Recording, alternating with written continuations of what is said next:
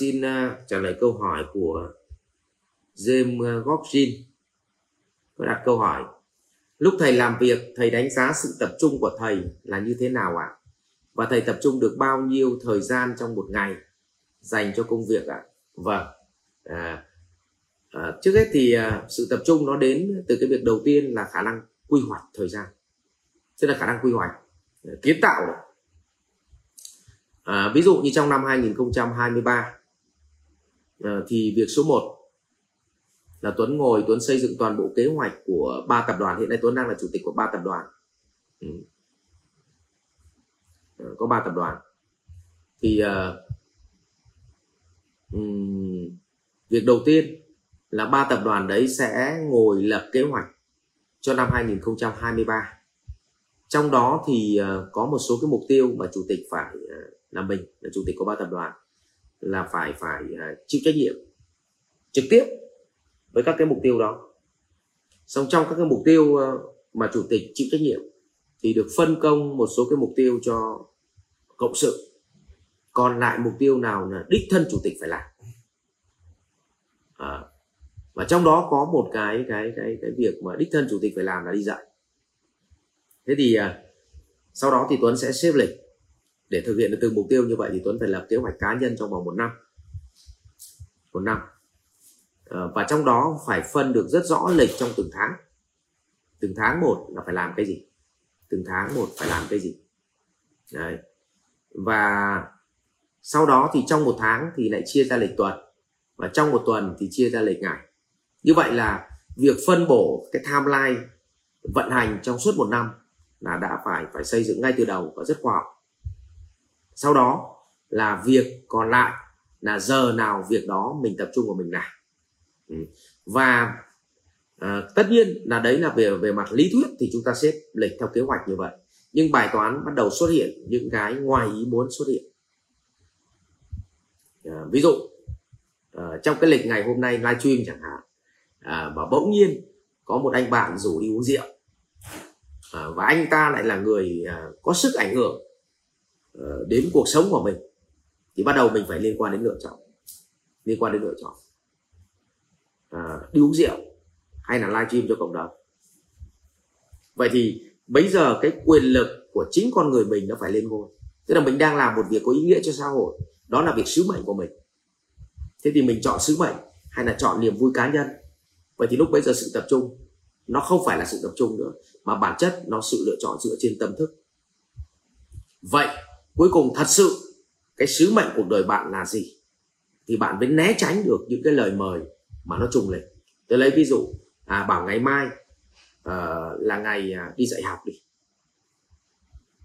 Thế mà bây giờ lại uh, có bác uh, thứ trưởng bác có một cuộc hẹn bác gặp và bác ấy để bác ấy ờ, bàn về một cái dự án mà nó sinh ra rất là nhiều tiền. Hỏi mình có bỏ dậy không? Hay là gặp bác thứ trưởng? Vậy thì tôi nhắc lại, sự tập trung nó đến việc đầu tiên là bạn phải đạt được sứ mệnh trong cuộc đời, mục tiêu trong một năm và kế hoạch hoạt động trong từng ngày, từng tuần. Thứ hai, điều tiết được toàn bộ lòng tham và sự muốn của mình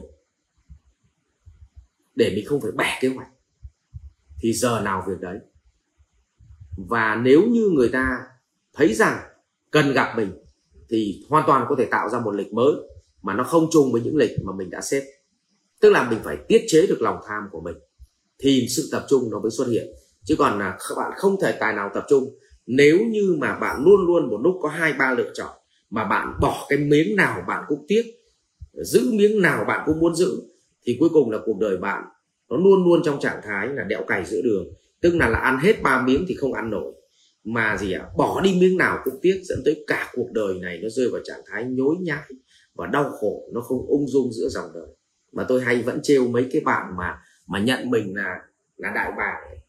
Thì tôi bảo là thực ra thì mày trông giống đại bàng thôi là vì mày lao như thiêu thân. Nhưng thực ra tố chất của mày thì là chim sẻ. Nhưng mà mày hành động theo kiểu giống đại bàng. Cho nên một hồi là là tố chất thì là chim sẻ hành động giống đại bàng thì ắt mày phải gồng liên tục mà gồng quá thì phải bỏ tay xuống thôi. Chứ đừng giữ cái mặt lại nữa, không đau khổ lắm. Hoặc là gì ạ? Mày bị tâm thần. Có vậy thôi. Cho nên là nếu mình là thực sự là chim sẻ thì mình ung dung với là chim sẻ. Vẫn cứ hạnh phúc cơ mà.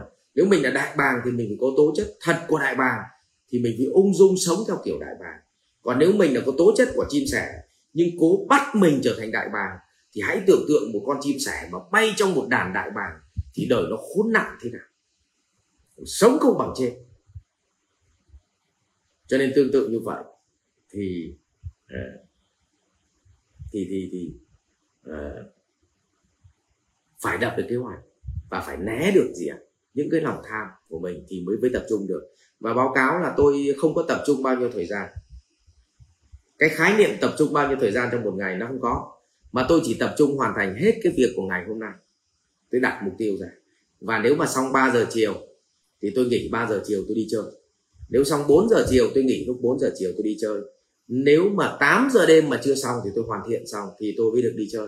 Như vậy tóm lại là tập trung làm cho nó xong việc chứ không phải là tập trung mấy tiếng mà tập trung cho nó hoàn thành mục tiêu của ngày hôm đó phải cho nó xong. Đấy, thì đấy là cái cách mà tôi tập trung. Học viện Doanh nhân CEO Việt Nam cảm ơn bạn đã quan tâm theo dõi. Để biết thêm chi tiết về các chương trình huấn luyện của thầy Ngô Minh Tuấn và Học viện Doanh nhân CEO Việt Nam, xin vui lòng truy cập website ceovietnam.edu.vn